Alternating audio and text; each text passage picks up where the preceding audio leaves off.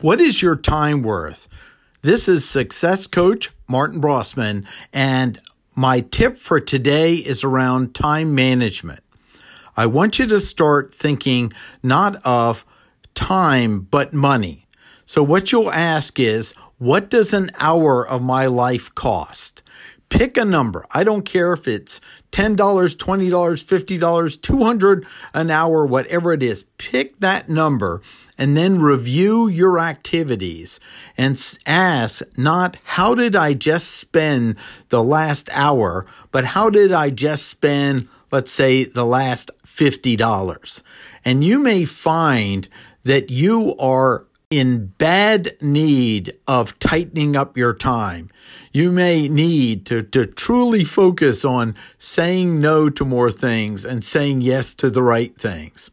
This is your tip. You can write it down, make a note, start a simple log, but view your day as money spent that you can't get back. And are you spending it well? I'll give a quick example. Time spent walking with your daughter going for a walk. Let's say you pick $50 an hour. So an hour spent with her would be $50.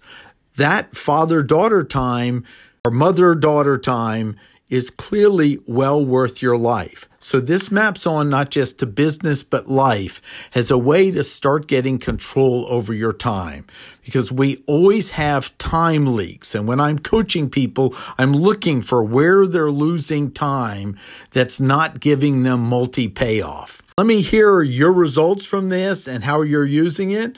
This is success coach Martin Brossman. Have a great day.